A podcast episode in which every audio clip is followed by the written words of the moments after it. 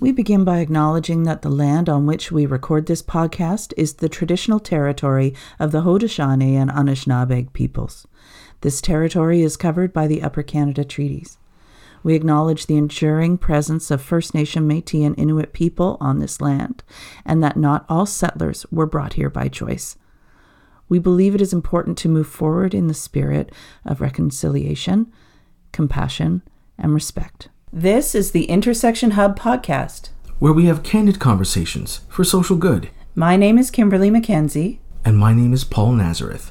We believe in the power of community and that together we can continuously learn, support, challenge, and improve ourselves, our organizations, and our sector. Join us in the Hub. We look forward to getting to know you. Apologies in advance.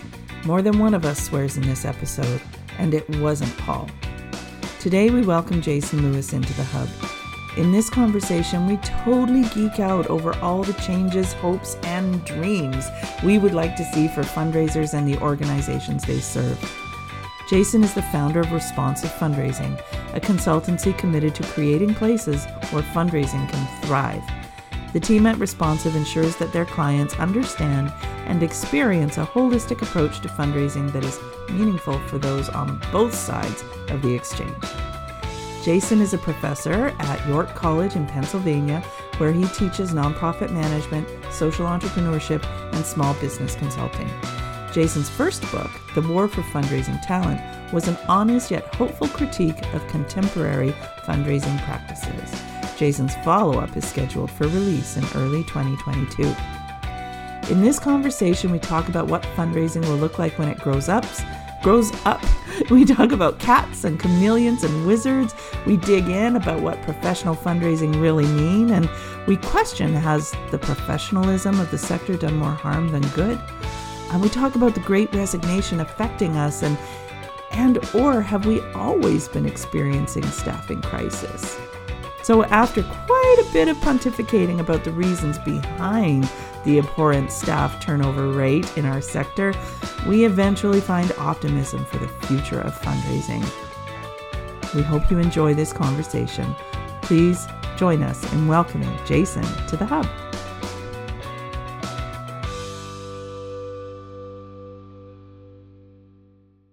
Jason, welcome to the Hub.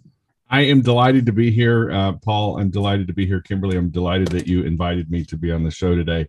Let me just say that I really like being with my Canadian fundraising friends. So I've gotten to know my share of uh, both American fundraisers and Canadian fundraisers, and by comparison, I think I like you folks better. So, oh uh, no, uh, there's just something. There is, and, and there is something. The Beginning. there is there is a sincerity and a willingness to there's a graciousness. I think i've said that before. I think i've had a, a guest on my podcast talking you know a canadian fundraiser on my podcast. And i mm-hmm. think it's the word graciousness that sort of comes up. Mm-hmm. um, i just find my canadian friends to be uh, not necessarily we can be on the other side of an issue. We can debate we can disagree or whatever but there's a graciousness that tends to be sort of embedded in even in every conversation i've had with you folks. So glad to be here. That is so sweet. There's a Canadian niceness, um, but yeah. or at least we could admit here on the podcast, it's it's more about passive aggression. Maybe that's it. Maybe that's functional polite, politeness. But but yeah. in any case, we are so happy to have you here, and uh, and I know we do have some fundraising conferences up here that folks love coming to because uh, there is a beautiful fundraising culture in Canada, no doubt no doubt. So we were inspired to have this conversation because of the Chronicle of Philanthropy's article and all of the talk about the great resignation. Um, but the three of us have been talking about donor retention since it feels like, for me, forever, with over half of fundraisers wanting to leave their jobs, over half of executive directors not having confidence in their fundraisers, and over half of executive directors. Um, feeling unappreciated or not executive director staff, a fundraising staff. So we have a massive problem. And I just thought it would be really nice of anybody, Jason. I think you're the guy to talk to about this. Um, why do you think contemporary fundraising is uh, failing? Um, I, I, I think um, I, I think you're right. Uh, the three of us, as I followed the conversations, Kimberly, that you have had, and and I've I've read your I've, I've followed your conversations, Paul. I've certainly followed yours for some time as well. Um, I think um, I think fundraising finds itself in what I call its messy adolescence. And I have been saying that for several years now.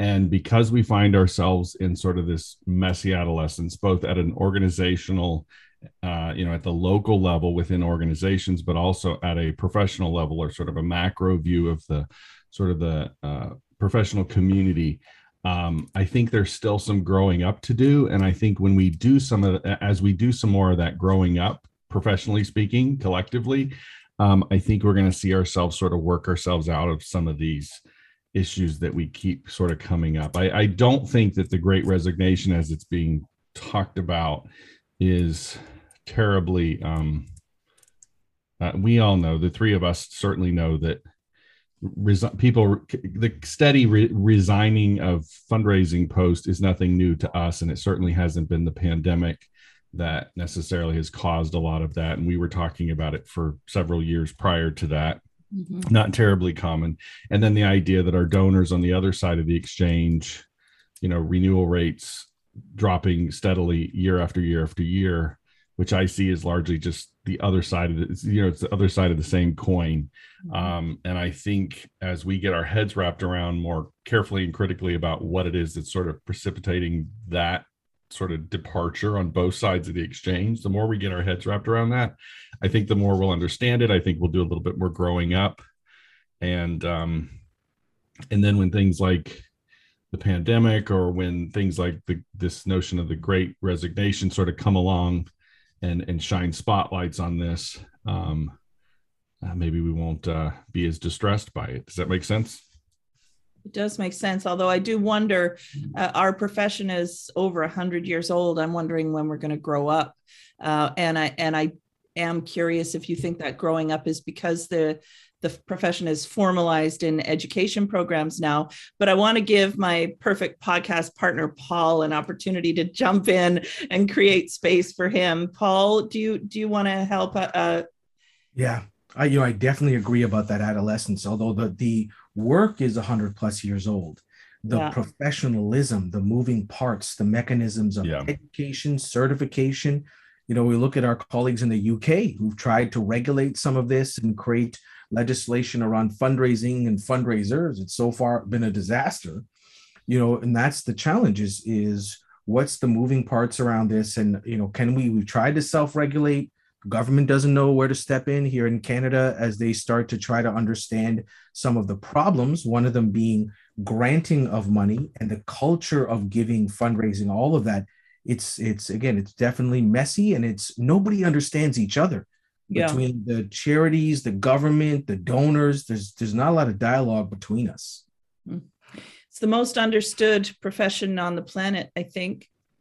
Um, but you know, you talk about the certification and the formalizing of the education, and and we just had Lisa Greer on the podcast uh, last week, who said that all of that training is too prescriptive.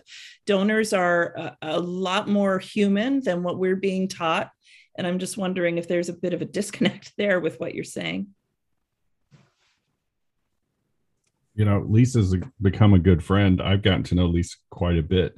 And um, I, I think I think I'm going to be one of the guys who's going to start really sort of tooting the horn. Is that the right way? Sometimes when you do this podcasting stuff, you get yeah. I, am actually starting to lean away from the idea of professionalization. I'm actually starting to lean towards the idea that fundraising is a skill that nonprofit leaders need to have. Yeah. That any nonprofit leader needs to have. And um, I think the professionalization of our sector and then sort of downstream the professionalization of fundraising is actually becoming more problematic than it is actually doing us any service. Mm-hmm. And um, I, I, think when and, and I, I I reflect a little bit on my own consulting work. So I spend a lot of time working with executives in small nonprofit organizations that are in leadership roles and would define themselves professionally by the sort of the domain that they're in. So if they're in education or if they're in healthcare that's the that's sort of the professional field that they would be in. But but what what what my work tends to be and this has been the case for about the last 7 or 8 years tends to be very much teaching them the skills and developing the confidence to do fundraising work that like for example the three of us know how to do very well. Um, and it's getting them in many ways getting them to sort of dismantle some of their assumptions about how it all works, um, getting them to be less dependent upon tools, um, you know, Gala's golf tournaments and other gadgets and stuff, and become more dependent upon the relationship building process that emerges between themselves and the donor. Mm-hmm. Um, and and and so, if you think about that, I'm starting to think that I'm going to be advocating more and more for this idea of fundraising as a skill. Which I don't think I've gone on right. I'm other I'm, I'm not the mm. first person that said that, but I think that's the first time heard. This will be the first time I've sort of gone on record with that. Um, that I don't I don't know that we need to professionalize fundraising all that much. Okay, uh, see, this is the this is this is the this is the what is it? It it's not it, it's it, there's a paradox, and both mm-hmm. can exist at the same time right? Like there are certain tactics and there's a certain way and there's a certain um, theory behind it. And maybe what we haven't done is layered in the intuition, the listening, the yeah. soft skills that are required to do it really, really well. And then we're not setting up our organizations to understand what to ask us for or how to measure success. Well, I, I think the professionalization question comes down to what can you professionalize at? I mean, think about it for a moment. If you think about what fundraise, if you sort of divide it between highly technical fundraising that you could you could reasonably say we could become professional technicians at, or that's if you profession. Paul lives in the gift planning area, so that's there's some. Yeah, you, you can basically become a credentialed professional at something in in highly technical areas, but I don't know that I ever want to suggest that we can become professional relationship builders. You know, my relationship with my friends, my spouse, the two of you, I don't really want to professionalize it. And I mm-hmm. like to think that fundraising at its best resembles something like getting the relationship right between the two of you you know uh, and and so i don't know that i don't even know if that part of fundraising is supposed to be professional mm-hmm. you know, yeah. the, keep in touch with a lot of, of uh, search professionals in recruiting in uh, charity nonprofit, very, a lot of them are very comfortable recruiting EDs and CEOs. And many of them have confessed to me they really don't like having to recruit chief development officers. then they got to figure out what the heck fundraising is all about. And of course, what is great fundraising management all about? Two very yeah. different things in my, and I think your experience too. And one of the things that was interesting, interesting to me was uh, I remember a collaboration with you and my colleague David Hutchinson here yes. in Canada and yeah. it was one of the first times a search professional had ever really said, here's something I can actually wrap my head around. Uh-huh. And the, the concept of what does professional fundraising mean? What are the skills? What do you cultivate? What can I look for, hire for? And it's it's it's interesting that way because you know when we think about you know billion dollar advancement campaigns and all that kind of stuff, that's they're kind of like unless it's somebody who's come up the hierarchy, what do I even look for? Mm-hmm. Right. And that's an interesting other, other kind of subset of this is who's managing the fundraisers. And unfortunately, for a, for quite a number of years now, people are just defaulting to old school sales managers. Yeah, you know, managing sales reps and all that, and that that in my experience has also been a disaster because they don't connect to the mission element of it. Mm-hmm. Yeah, it's it's interesting that you bring up that that that collaboration that we did in Toronto back in uh, I think that was 2019 before the world that was that was the year before the world completely shut down on all of us. I think I would have hoped to have been back. I think I was actually scheduled to be in Ontario a year later, and and and it's unfortunate we couldn't do that. But Paul, what we do in that particular seminar that you're referring to is we're trying to give participants sort of a very high level systems level understanding of how all this works and it's very much centered on what I refer to and other organizational theorists refer to as organizational design. I don't think these organizations who are doing fundraising really well, or even organizations who are perhaps stumbling around in it, but then but perhaps can mature, even have fundraising need fundraising improvements. I think we've got organizational design problems. We haven't designed fundraising into the infrastructure and culture of the organization. And then consequently, fundraising looks like it's not doing its job.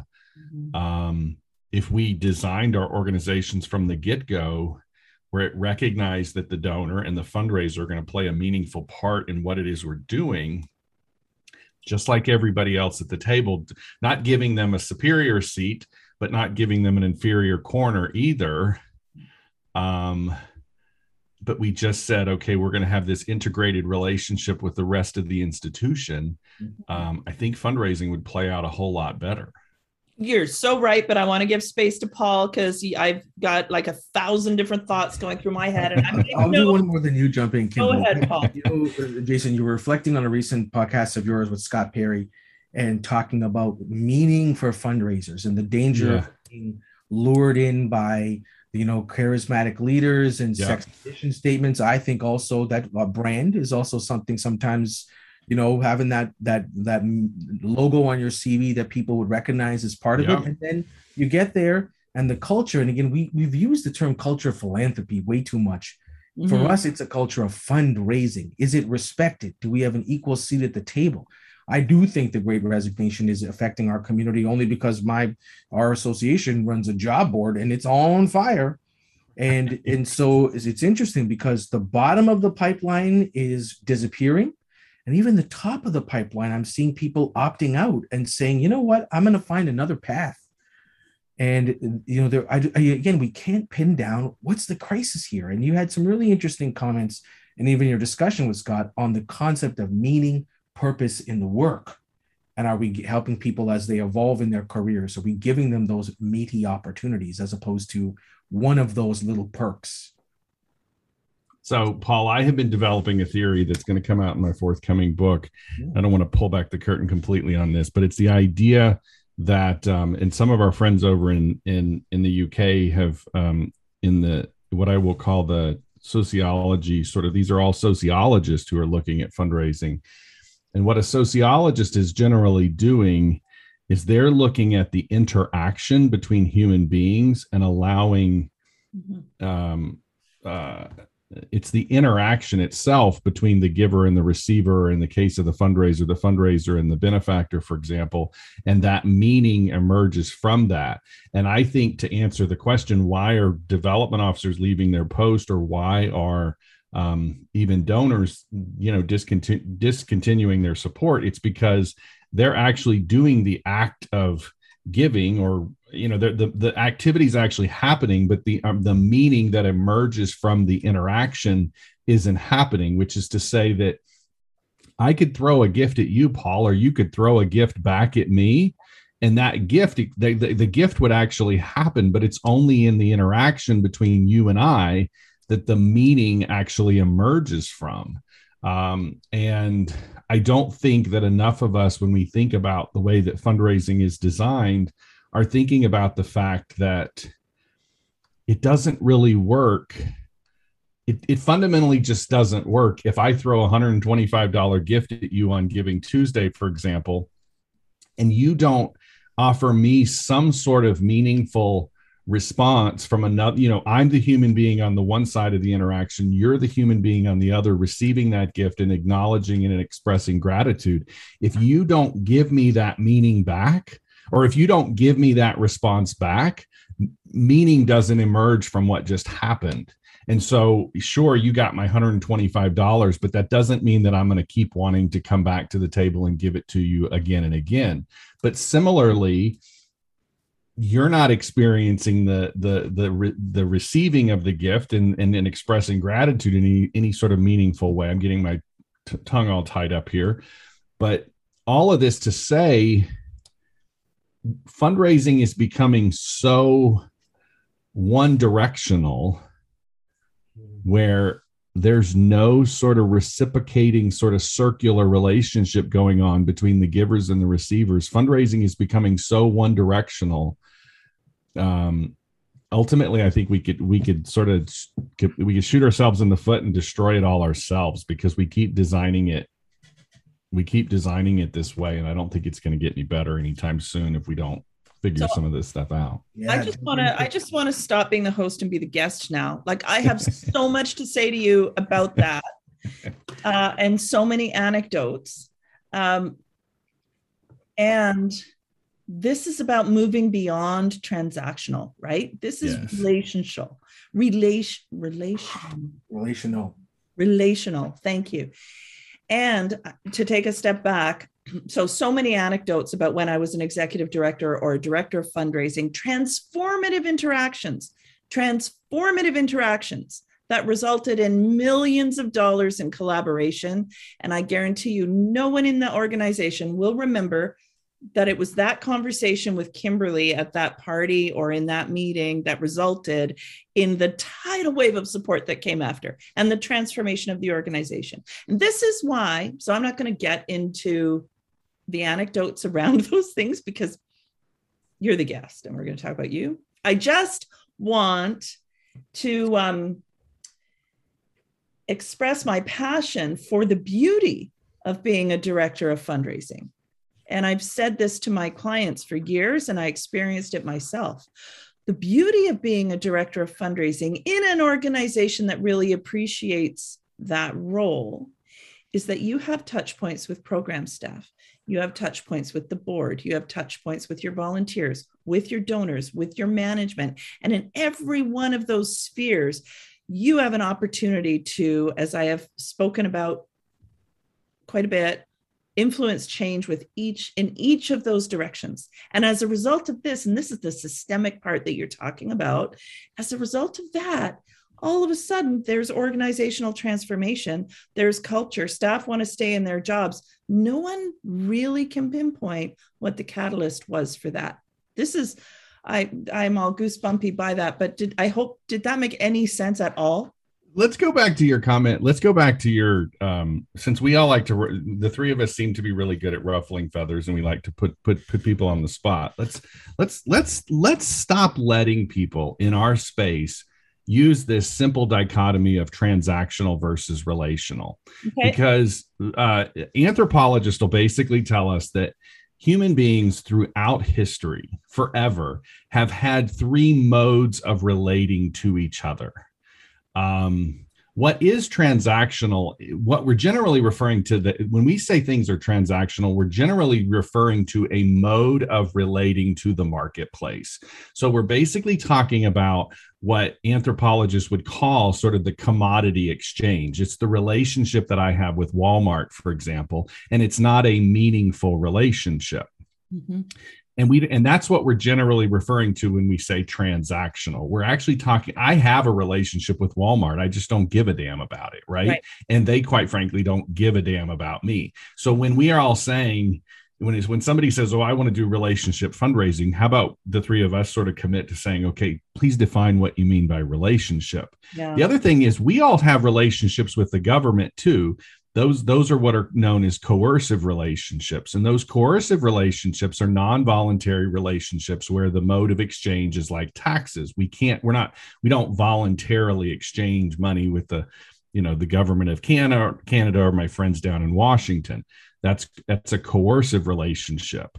Um, the relationship I don't think we in the fundraising space have gotten comfortable with yet is what's known as a gift relationship.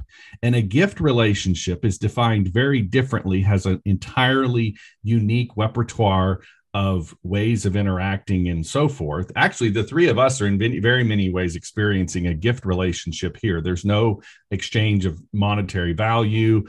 Um, there's no real transaction. There's no there's no commodities being exchanged. Mm-hmm. We're volunteering. To- Wait, why are we doing this again? right. Well, it raises. Well, think about it. Even that question, that that in and of itself is in many ways part of what a gift relationship is. And I think we've allowed too many of our colleagues in this space who hail from the what I would consider to be sort of the, the marketing orientation or the commodity side of the world to sort of attach this notion of what is relationship fundraising. Relationship fundraising, by my definition, would be rooted in actual gifts, rooted in actual gifts that are gifts. Um, you know, the, the, the, relationship is the relationship precedes the gift. I don't think fundraising has quite figured out that for something to be a gift actually requires the relationship to actually precede it. So if you think about the people in your life who you exchange gifts with, the gift itself is an, is a reflection and an expression of that relationship. And absent that relationship, it's no longer a gift; it's just a commodity, like buying shit at Walmart. Mm-hmm you know, you know, we just got a data drop from uh, the Association of Fundraising Professionals on both sides of the border. They do a Canadian study about what Canadian donors want, uh, trust in charities, etc. And standard uh, United States, Canada, UK, the three most hated methods of fundraising are on-street fundraising, cash register asks, and kind of close third telephone fundraising. And those are the ones I would say are the most amount of where there's an ask without a without a relationship, yeah, without an understanding truly of gift and value exchange. And I think that's what's missing from those. Although what's so painful is all three of them are juggernaut fundraising methods. But they have such a high turnover rate. It doesn't even matter. It costs more to run those programs than it does anyway okay that, but, i don't want to have a tactical conversation. But you get yeah. to but but but it does matter kimberly. If you get to if you get back to the idea of meaning which is the question that uh my on, on my previous show we were talking about and paul raised if you want to get at the question of why people are resigning their jobs and if you want to get at the question of why donors are not renewing their support you have to get at that meaningful sort of question of okay they're exchanging with us once you know they're giving to us on giving tuesday. They're giving us $125 but something is not happening subsequent to that which is to say that it was just about the exchange of a commodity. It's no different than me buying a box of cereal at the grocery store.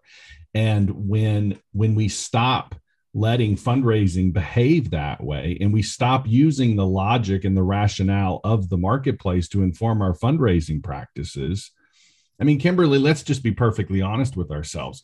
Who's going to have the biggest issue with the things that I'm saying or the people that are listening to this podcast that hail from PR marketing and advertising. Sure. Those folks, that, yeah, the, the, folks that, that use Chinese companies to send giant premium packs to people like me that have socks in them that I'm wearing right now. They're Kimberly, their worldview, the way they see the world is that the donor is one and the same with the consumer. Yeah. And and if you if you if we stop if we want to answer the question of how do we derive meaning, we stop treating our donors like they're consumers and we stop allowing our donors to in return stop treating us like we're some sort of commodity that makes them feel good.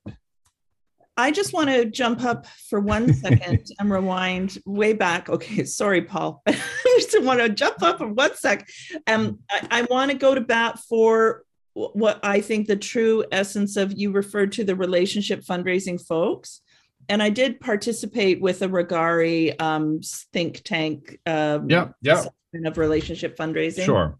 And the and the outcome of that was that it's a completely misunderstood uh, as a concept, this idea of building relationships with donors. So I just want to, I think people who really have been doing that work for a long time, that phrase has become jargony and it's misunderstood. People don't know what it means. Everything that you're saying about the connection that the donor has with the charity, whichever channel that comes in, uh, whichever revenue channel that comes in, I think there is a role for relationship fundraising and and I still I still am a, a believer in that original book by Ken Burnett.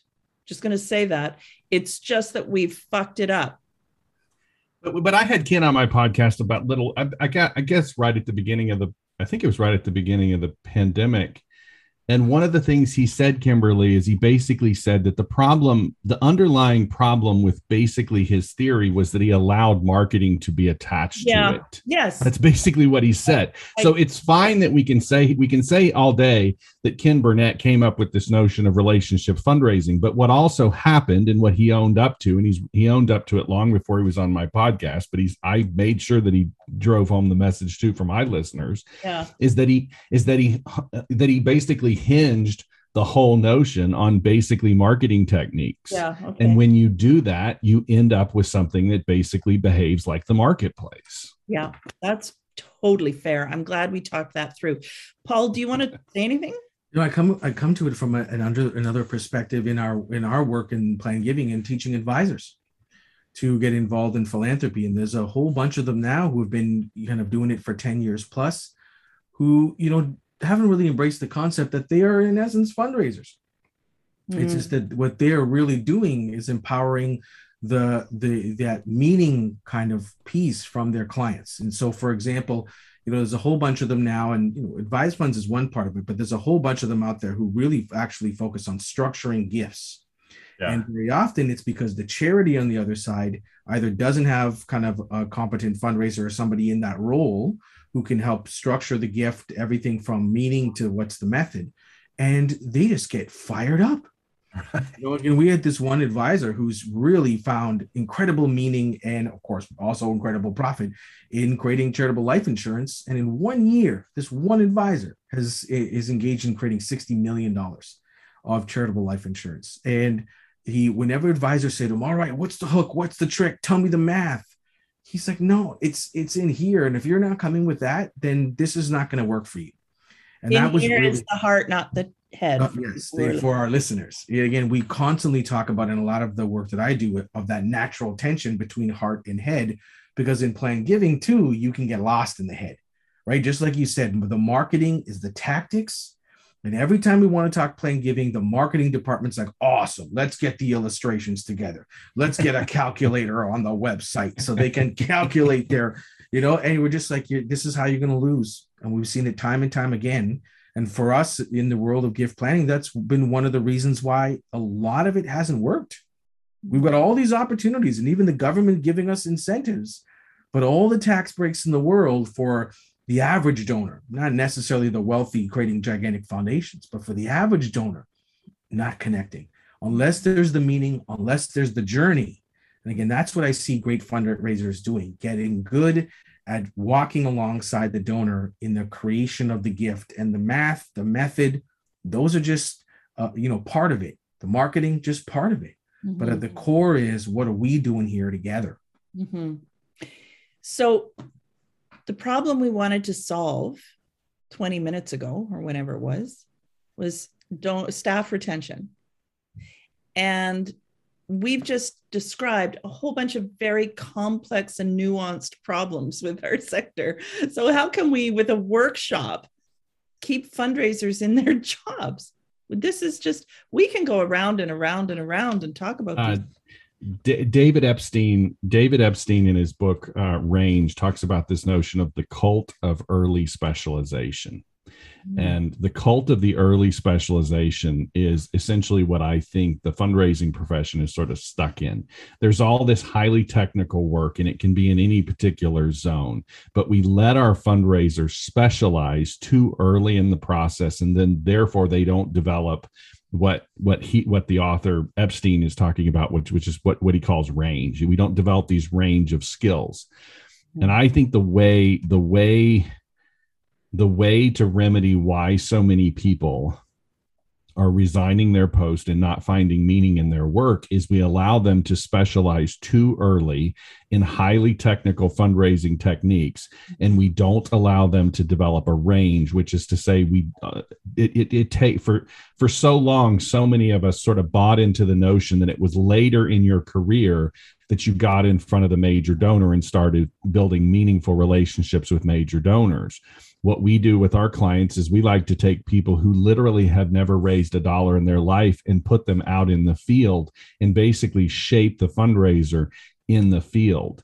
And so I think the answer to your question so that we're not sitting here theorizing all all all afternoon is we need to shape a fundraising profession around the idea of, of fundraisers who are literally sitting in front of donors, who are interacting and we saw this during the pandemic. I use the I use the I always sort of metaphor metaphorically refer to the lunch table, but during the pandemic, I repeatedly had guests on the podcast talking about how they had very meaningful, meaningful conversations over Zoom with donors who previously wouldn't call them back. Mm-hmm. They were having human to human interactions with donors.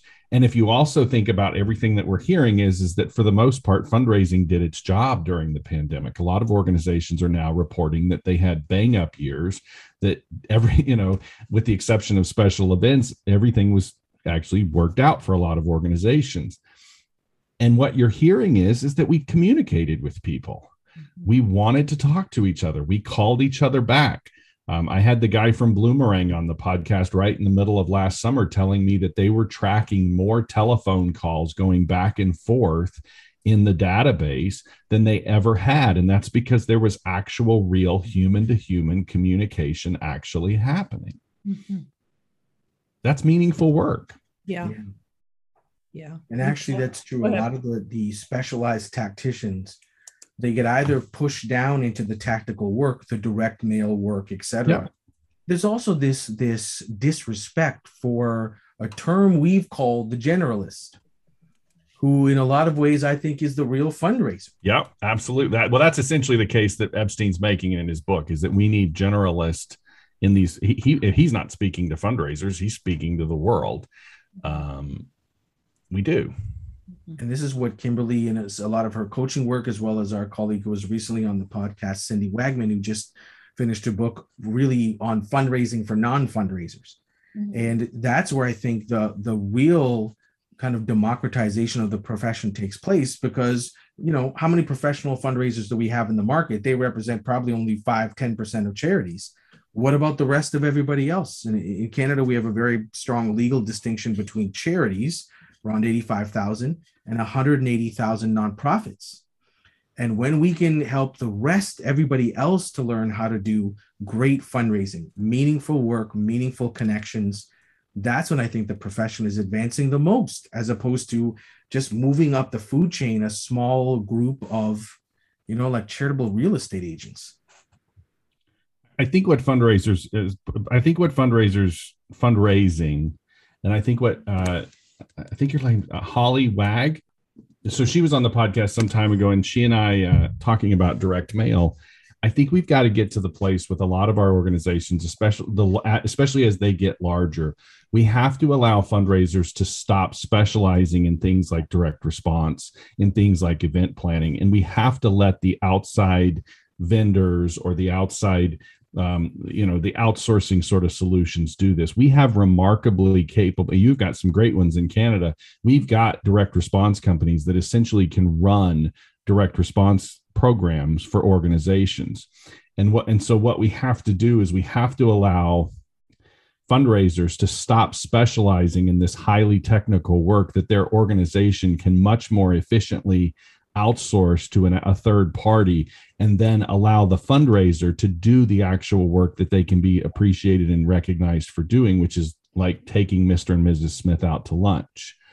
And so when we allow these organ instead of having Sally, the the in-house fundraiser on the payroll trying to compete with the skills of a direct response company that that that, that work can be contracted out to um, we need to think more practically about how we design these development offices and how do we actually ensure that the human being in the full-time job with the director of development title how do we ensure that he or she's in a job that they are the that they are the best at doing whatever it is they're doing?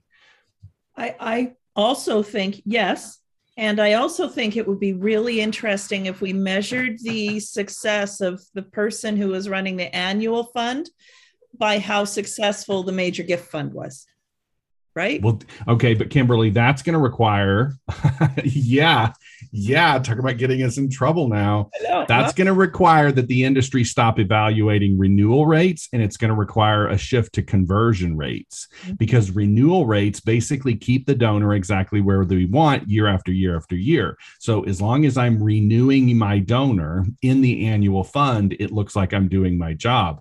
What you're talking about, and I concur, if we start tracking conversion rates, which is to say, how is my direct response program converting, helping me convert donors into more meaningful levels of support, and perhaps more importantly, more mid, meaningful mid-level, relationships? Not meaningful, but mid level, like other levels.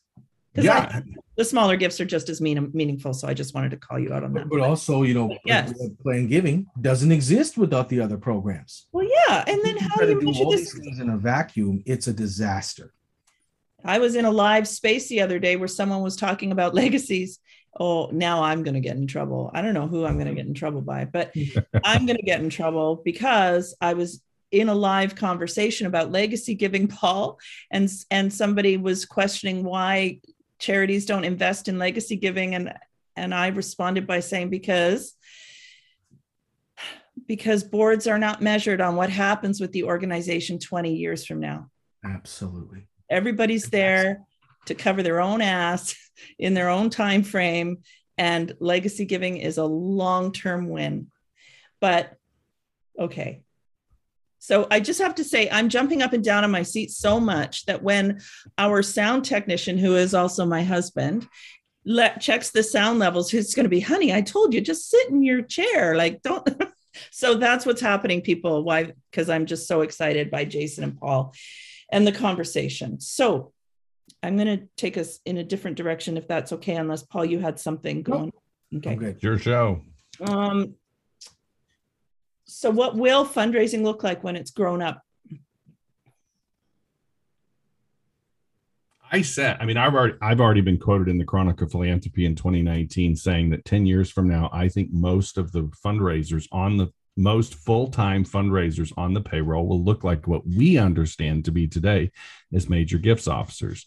They will be doing work that is directly interacting with donors. Um, by what the word I, am not a big fan of using the word major. It tends to imply more mm. affluent donors. I just think that when fundraising grows up, you will see more of us. Uh, one of my clients, for example, refers to the difference, but re- refers to the difference between indoor and outside, in inside and outside cats. Right? We know what an inside cat is and an outside cat. Yeah. I just recently had a guest on the podcast recently tell me that there was a three to one ratio of inside to outside cats in her office, into her development office, which means there was three to four times as many inside cats as outside cats. Mm. I think if you want to see the future of fundraising, it's going to swing in the other direction. You've got inside cats, you've got inside people basically running processes and running technology and running systems but you don't have the same ratio or a higher ratio of people actually out there building meaningful relationships with other human beings. Mm-hmm. The time when I found the most, the least amount of meaning in the profession, when I was my most miserable, when I was in a, very high performing shop, you know, $100 million plus level, but I was keeping that desk from floating away. And the fundraising they prescribed was as much and we, we even said it explicitly in our in our team at the time that you you do as much as possible at your desk and leaving it is the last resort. That you'll only do it to go get the check. You know and and uh, i remember just thinking this just doesn't make any sense to me and again when i see people finding their meaningful work and when i see organizations doing the most meaningful work and then again, some of my relationships as an advisor working with donors, mm. being able to say to donors, can you tell me about meaningful engagements with organizations? And the ones that they they say I've had meaningful engagements with is when those outside cats are engaging them, when yep. they're connected to them. And again, I, I, I glom onto this jargon word a lot of people are using now as journey. And again, really what it means is integrated fundraising. When we can mm-hmm. walk alongside the donor and we don't say stuff to them like, oh, you're at this giving level. Well, you you got to talk to Dougie over here. Fifteen hundred and one dollars. I can't talk to you. I'll get stabbed. You know, it's it's the Squid Games of fundraising. Oh Jesus! No, this, is, yeah, um, this is one of the problems, and it's and it's vicious too. In advancement shops, just think of prospect research and how many yes. times I have to you know fight for a donor because of our faculty, our college, and that kind of culture too. That's the stuff that's just crapping out the profession. So I, go ahead. They, they, did they did a, a EI, EAB. Um, EAB is a research group in higher ed- in the higher education space. They did a study a couple of years ago. I'm one of probably one of their biggest fans of the Curious Chameleon study. The Curious Chameleon study basically looked at they identified 1,200 of the 1,200 fundraisers that they interviewed. They interviewed a slice that were the high performing fundraisers And they, these were the individuals that they referred to as curious chameleons. Mm. Um, the interesting thing behind the curtain of what the curious chameleon is, I've looked at the research. It generally uh, lined up with what on the Myers Briggs is an INTJ. An INTJ tends to be an introverted individual who sees, can see, you know, very intuitive, who sees the big picture, can make, you know, and very organized. I think these are a lot of our people who are inside cats right now running direct response programs yeah. and they need to learn how to become outside cats and stop being so scared to death about sitting across the lunch table with Mrs. Smith because Mrs. Smith is not going to jump across the table and bite your head off. Mrs. Smith is just like our mutual friend Lisa Greer who just wants to yes. be curious about you and have and a, normal and a curious and a curious chameleon. I, am the I'm not a curious. By that definition, by the Myers Briggs definition, I don't fit because I'm an ENTP. But an E, but an INTJ, they're also really great listeners. They're really great listeners, and so we need some of these highly relational people who are generally introverted people to have the confidence to get out into the field, build meaningful relationships with the Lisas of the world and stop thinking that their professional identity has to be wrapped up in all this technical stuff. That's fundraising 10 years out if I had my way. Paul and I have talked about this before, and uh, I deliberately stayed ignorant when I was working on legacy programs on more complicated vehicles because I didn't want to know. I understand and, and I have my CFRE, but so I, I knew how to answer the questions. But I've often said to donors and in training that it's not our job to understand the complex nu- nuances no. of, of those gift vehicles. We just need to be able to talk to the donor about their options and refer them to a financial advisor, right? And we've also got the history to show when you when you do it, when you lean into the technical, you don't win. You don't close the gift. Yeah. You don't engage the donor when it gets all up in the head, everybody just gets, you know, even when I teach it, I tell them, look, are you engaged right now or is your eyes glassed over and you want to die? When I, I, I teach them the technical gifts and stuff like that, we've got advisors who do that. That's their job. That's that's the piece that they need to be on. We again we've got to really keep connecting to the to that motivation, that meaning with donors. But it's this is actually one of the critical pain points of planned giving. It's one of the reasons why the whole profession kind of hasn't worked or stalled for decades because this, we keep this, telling everybody that you've got to be some sort of super technician. Yes, right, I agree. Right, I right. agree. I agree. That having said that, and as enjoyable as this conversation is, because you know I can geek out over this stuff all day. How does this conversation solve the problem, which I think is the most important problem in our sector of staff turnover and satisfaction? I, I thought I th- I was at least trying to help answer that question. I think if we I think if fundraisers were in front of donors more often. In my first book, in my first book, I drew a line between two types of gifts. I said there's two types of gifts in the world and had nothing to do with the size of the gift or the or the meaning on either side. It has to do with the initial and the subsequent gift. Those are the only two gifts I like to see. I think if you systematically made more of our job descriptions narrowly focused on, on securing subsequent gifts at whatever size, which generally is on the different, which is on the more meaningful side of the relationship and has much higher expectations going in both directions. Mm-hmm. And we let the, and we let direct response companies, for example, take care of securing the initial gift. Mm-hmm. I think you could totally revolutionize fundraising but we have a professional profession right now that is obsessed with securing initial gifts. And so we get t- we get on this hamster wheel of how many initial gifts we can get. And then the system basically you know keeps punching us in the gut and telling us that we suck and we don't know what we're doing because we can't get to those subsequent gifts. Those are two those are two kimberly those are literally two different job descriptions mm-hmm Mm-hmm. A job description that says initial gifts generally doesn't pay for itself. It might break even. A job description that says subsequent gifts on it oftentimes means high engagement and, and really high margin fundraising. And if we put a stewardship budget line up against the subject subsequent gift line, if we said this is what it costs to get the next gift, because often stewardship is just begging for a postage stamp increase in the budget, right? But if we put, if we said, okay, to get that second gift, these are the things that we need to do, and we measured the subsequent gifts up against the stewardship budget, I bet you that would transform the results and the budget. Are you following me? I don't know. I'm not a big fan of the stewardship language. It just sounds to me like customer service bullshit that Walmart uses. Right. The stewardship language to me just sounds like the inability to shift the the fundraiser's focus to subsequent gifts.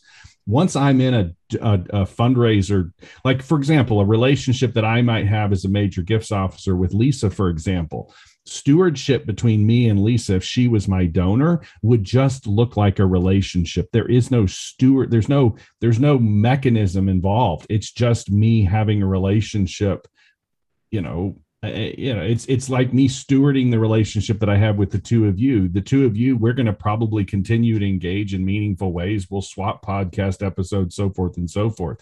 We don't need a stewardship plan necessarily to do that part of the no, problem. You need to be. I'm. Go ahead, Paul.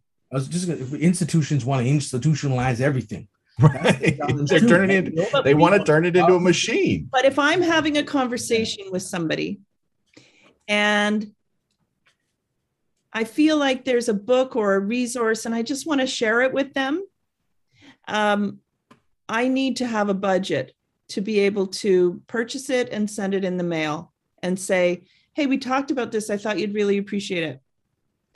Um, and yes, yes. I, I'm not sure that. So let's be really clear. It's about empowering that person to be able to spend money when they need to to foster and maintain a relationship. Yes, ma'am. Totally.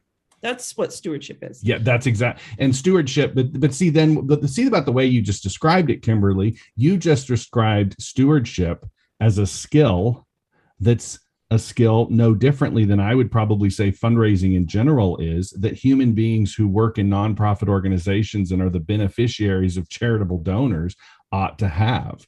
I, I mean, I've got a client relation. I was on site with a client last week. I left there knowing that the next time I'm I'm coming, I've got to bring him a, a, a, new copy of a book that I referenced. That's this that's stewarding that relationship, but it's not a mechanism. It's just it's just built into how I know to keep that relationship going. Right. But imagine if you had somebody tell you that there was no budget to do that. That's the, uh, you know what I call that? I call that the Dorothy complex in my new book. That's basically all these wizards who hide behind curtains and don't like to have anything to do with relationships. Anybody who basically doesn't have anything to do with the relationships is usually calling the shots in our organizations. Mm-hmm. And so we're out there actually trying to do the work. Mm-hmm while the wizards hide behind the curtains and i think what people like you and i and paul are doing is is we're stirring up some of the we're stirring up some of this angst and giving voice to these people who are saying look we're tired of listening to these wizards. My hands are tied. I'm just going to go find another job. I'm yeah. i think all three of us are tired of hearing our great peers who we care for and respect yeah. burning out because institutions don't want to treat anybody either the fundraiser or the donor as a human. And if we bring humanity back into the entire process so that's what i'm hearing too jason on the retention side on the professional side and again even the fundraising side. Mm-hmm. let's be more human treat each other like human and have human processes rather than trying to you know bleed the standard operating procedure and come you know and you know like um script everything. Right. Right? Yeah. there's a lot of people who really believe in that kind of fundraising too.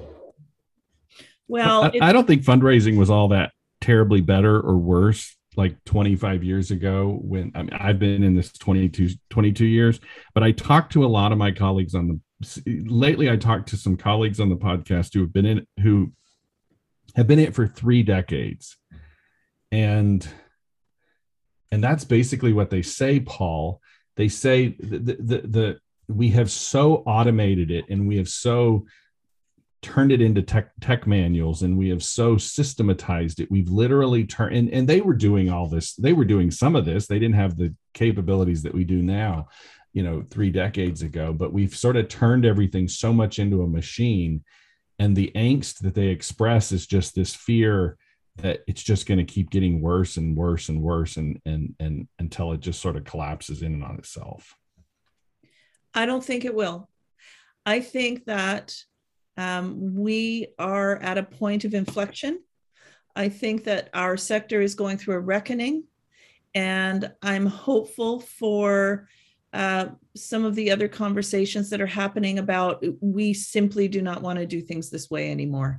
And what that's going to mean is that we need to redefine what our credentials look like and how we're teaching this work. And that is exciting. And I think that can offer some hope. What else do you think is making the world hopeful about this sector right now? I I think um, that's a good question. Let me think about that one for a moment. Uh, you know, I'll tell you, I, I just uh, I just saw this great TikTok uh, that uh, with of a hiring search professional who said, you know, with all this resignation stuff and everything, dear employers, how does it taste? You know that thing, your own medicine.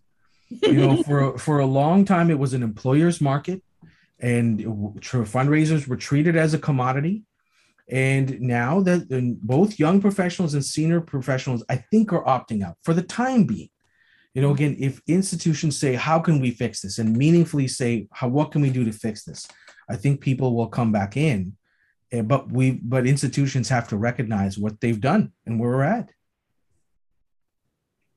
I, I think my answer to your question, Kimberly, I, I think I think donors are starting to see are differentiating between organizations that put resources and tools and whatever whatever their meeting needs um, really close to the ground and what they're also doing is is they're facilitating ways for the donor to perhaps get closer to that and i don't mean like literally like poverty tourism or anything but i mean they're helping them sort of see this money at work mm-hmm. um, and i think that's where um, i think we have a um, and and and I think we have an enlightened donor. Think about think about the conversations that you two have obvi- obviously had with Lisa, for example. I, I think Lisa Greer is a great example of an enlightened donor who sort of is has seen behind the curtain of the way that fundraising's working, and she sort of sees and understands some of the frustration that we we understand on our side. Um, but what that's also giving way to is that when when someone like Lisa interacts with somebody, a fundraiser who genuinely wants to facilitate a meaningful relationship and really put her money at work in very significant ways. I know some of the I know some of the organizations, for example, that she that she support she and her husband support. Um, they're far more responsive and they've they've got more resources to do it. I mean, we know we know there's a tremendous transfer of wealth. We know that the boomers are going to be giving away far more money than perhaps their parents did, and they're going to be giving it away for a long time. Mm-hmm. And every generation subsequently, that's a, probably some of the stuff you talk a lot about, Paul. But I I think the way that sort of this enlightened donor um, is perhaps for someone like that you know it's very intriguing it's exciting and it and it and it should translate into very meaningful work for people like like the three of us who we're advocating for. Yeah. I, bought that book for a couple heads of advancement to mm-hmm. say just so you know this is how the new world of fundraising is playing out with real donors. Yes. It was one of her it's in the book it's a chapter but it haunts my dreams since when she said it which was i as a donor do not know what a year-end gift is. Yeah. And charities yeah. are annual going, gift. What am I supposed to give again? Over it. And I'm starting to see it. We're heading to the end of the year. Make your year-end gift. And she said, "That's not even a thing. Is it a thing?" Hmm. You know. And, and she asked. She even asked the question like, "Is it like a legal thing that that you do or I'm obliged?" Well, like it's not. And again, this is the danger even of Giving Tuesday. I was part of the team that helped to grow it here in Canada. And even the leaders of that movement are saying, for the love of Pete, Giving Tuesday is not about fundraising. And please, yes, yes, church cannons and blast donate now out of them, which is what a lot of people do. The most meaningful stuff I see done on that day, also the most money raised, is that relational, is the community building. Again, that's why I love the concept of civic movements, city movements, Again, I'm more obsessed with getting rid of the words and the machinations of philanthropy and mm. getting more back to the basics of generosity. Mm. Yeah, generosity and gratitude. I mean, those are the two sides of a very human interaction. Mm-hmm. That's what it is. And and and as long as we, you know, to, to just sort of continue to riff on your question, Kimberly, the more if we want to get this right 10 years out there ought to be more human beings on each side of the exchange experiencing what it's like to be to be both generous and to be also very grateful. Yeah. Um, we should be the intermediators mediaries or the facilitators of essentially what that is that human exchange between generosity and gratitude. Yeah exactly. That that would be a beautiful day when we can all stop whinging and start getting excited about that it's very human mm-hmm. yeah thank you for being here I and I and I think I think my friends up in Canada probably have an uh or step ahead of two on that one. So you guys you guys might get there faster than we do. So it's well, been a pleasure. fighting for the profession and for the well-being of our colleagues we care about so much, Jason. It's awesome. Yeah. Glad to be here. Thank you. Well, that was fun. Thank you so much, Jason, for joining us, and to all of you for listening in. And please remember to like, review, subscribe, and share so that more people can join this community and we can keep making connections. See you next time.